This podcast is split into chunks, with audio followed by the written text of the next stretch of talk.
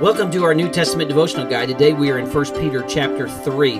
The first 7 verses of 1 Peter 3 are going to deal with the area of marriage. Now we know from Genesis 2 that God created marriage between a man and a woman. And in the first 6 verses of 1 Peter 3, he speaks to the wives. Now the implication here is that he's speaking to a wife who has an unsaved husband.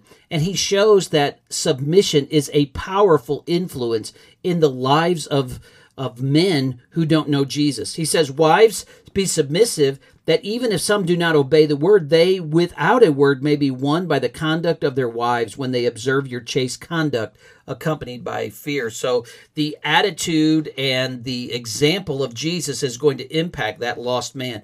Next, he says that submission is like a beautiful adornment in verses 3 and 4, where he says it's not about what you put on the outside, but it's about that hidden person in the heart. And then he shows that submission is a commendable practice, that Sarah showed respect and submission to her husband, and you're to follow her example. Then in verse number 7, he speaks to husbands.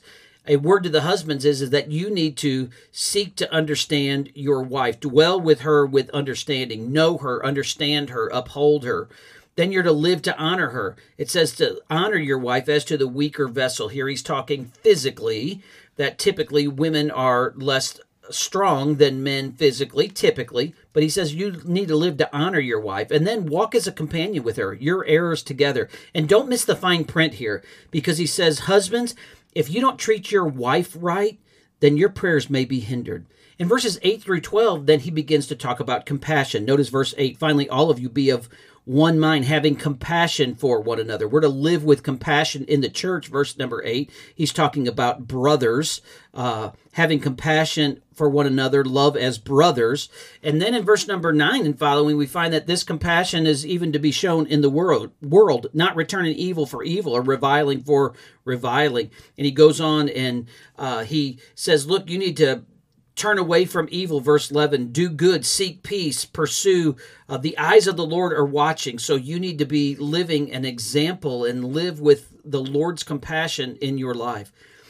Thirdly, he says a word about witnessing in verses 13 through 17. First, that we are to submit wholly to the Lord. If you should suffer for righteousness' sake, you're blessed. Do not be afraid of their threats. Sanctify the Lord your God always in your hearts. In other words, be submissive to him, submit to him. And then he says, always be ready to give a defense. Speak truthfully for the Lord. Be ready to give a defense. That is the word where we get our word apologetics. Be gentle as you do that. Notice what he says. You're sharing a reason for the hope that you have with meekness and with fear. So you're to do that with gentleness or meekness, with respectfulness. But nevertheless, when you have the opportunity, you're to speak for the Lord. And you're to have a good conscience and live peacefully in the Lord as you try to witness to the Lord. So there's a word about marriage to wives and husbands, a word about compassion, a word about witnessing. Then there's a word about Jesus and his suffering. Notice verses 18 through 22.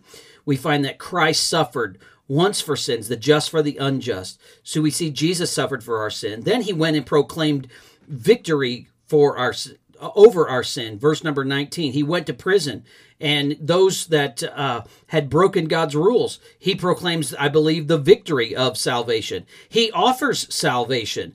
There is a picture of just as Noah was saved through the water, there is a picture that we can be saved through the resurrection of Jesus Christ in verses 20 and 21. And then we find that Jesus reigns forever in verse number 22. He's gone into heaven, and he is at the right hand of God. So find courage in him today and live for Jesus.